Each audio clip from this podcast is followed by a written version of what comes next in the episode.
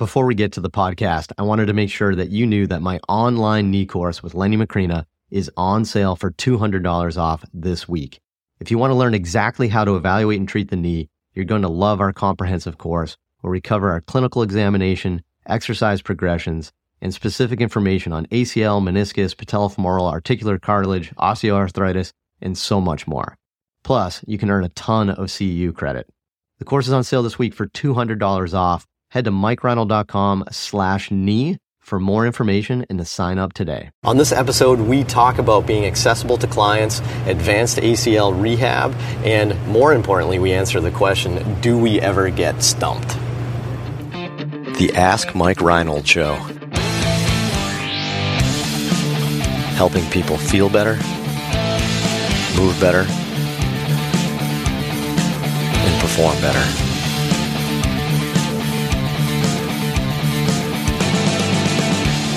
Welcome back, everybody, to the show. Um, today, we've got some great questions that the Gabinator over here is going to uh, to share with us.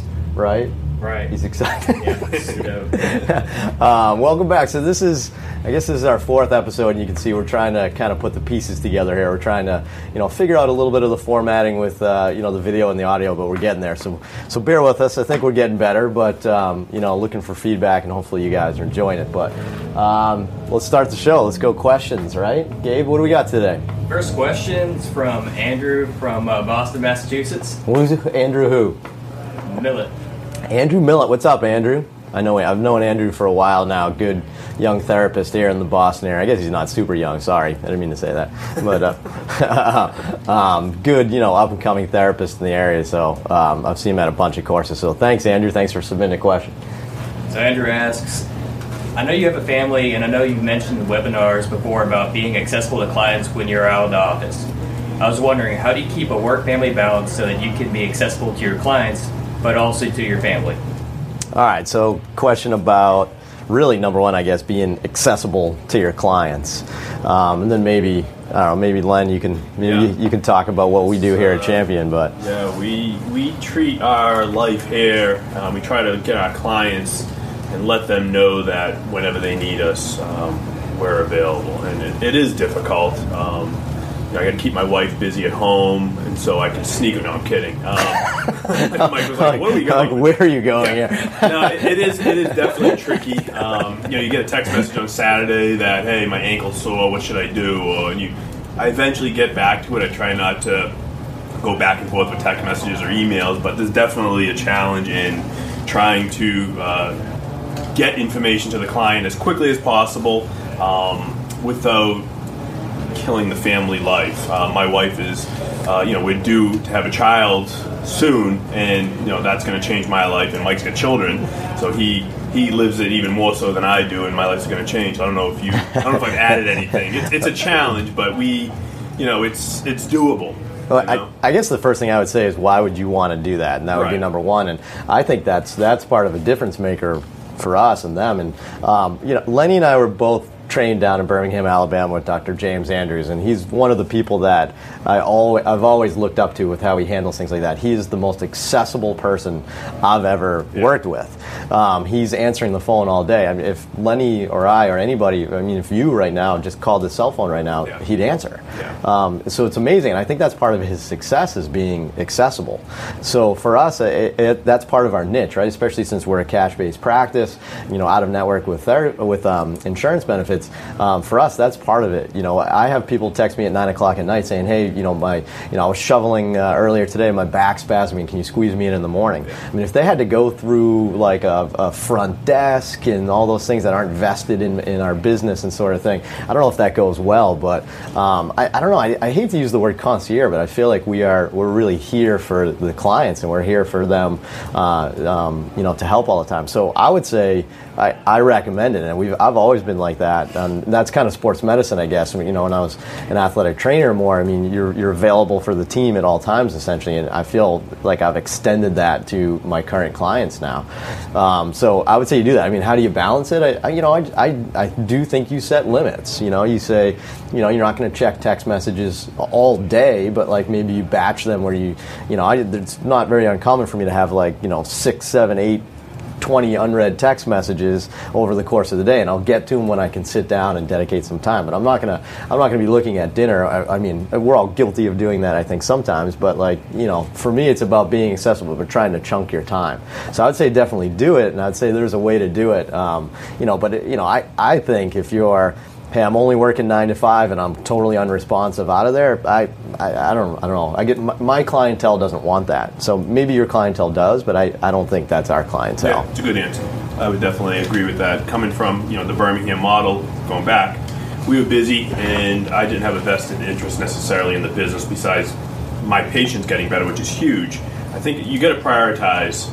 Um, are you in it for your clients 100% and you want you want that access. Um, they're going to appreciate it. Word gets out to their friends, and believe it or not, it could make your business that much better and set you uh, apart from the group that I potentially may have come from, where I just I wanted to shut it down, and uh, you could find me Monday if you needed me. Um, and that's not what we do here. And we don't advertise a concierge-like thing, but we, in our heads, that's how we're running the business. Yeah, it's, it's huge, and people definitely appreciate it. I hear it all the time.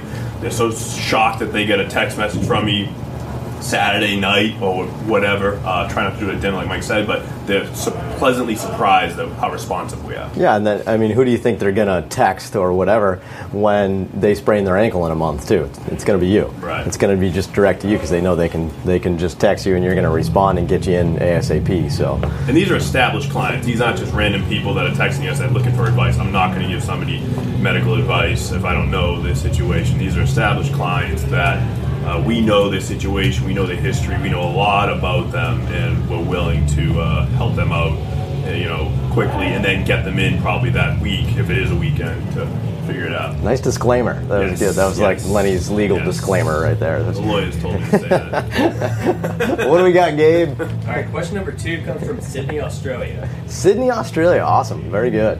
Harrison Dale writes, "What is your assessment protocol for middle and late stage ACL reconstructions?" And what is your criteria to return to sport? All right, so Harrison said, what are our i like rereading the question for some reason. I guess i'm used to that from seminars i guess. Um, so uh, how do, how do we assess middle to late? So we'll just call them advanced acl reconstructions and return to sport. Um, heck back in the day we used to do it all. Um, back in the day, back in Birmingham in the early 2000s, we used to do obviously a clinical exam.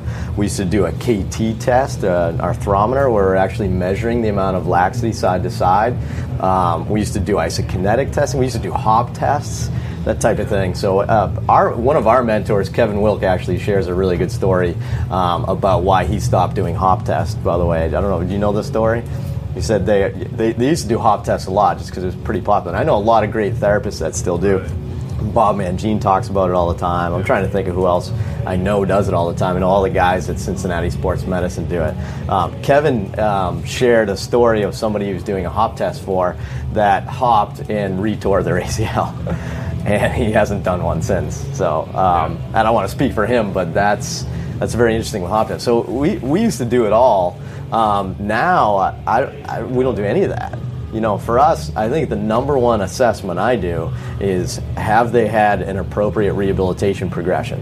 And I hate the timelines with protocols where somebody says, um, well, it's week 12, I can jog. Well, you're supposed to get your motion back. You're supposed to get your baseline strength and dynamic stability. You're supposed to get some strength up. You're supposed to start these activities. You don't just jump to running because it's whatever, week 12. I'm just making up numbers.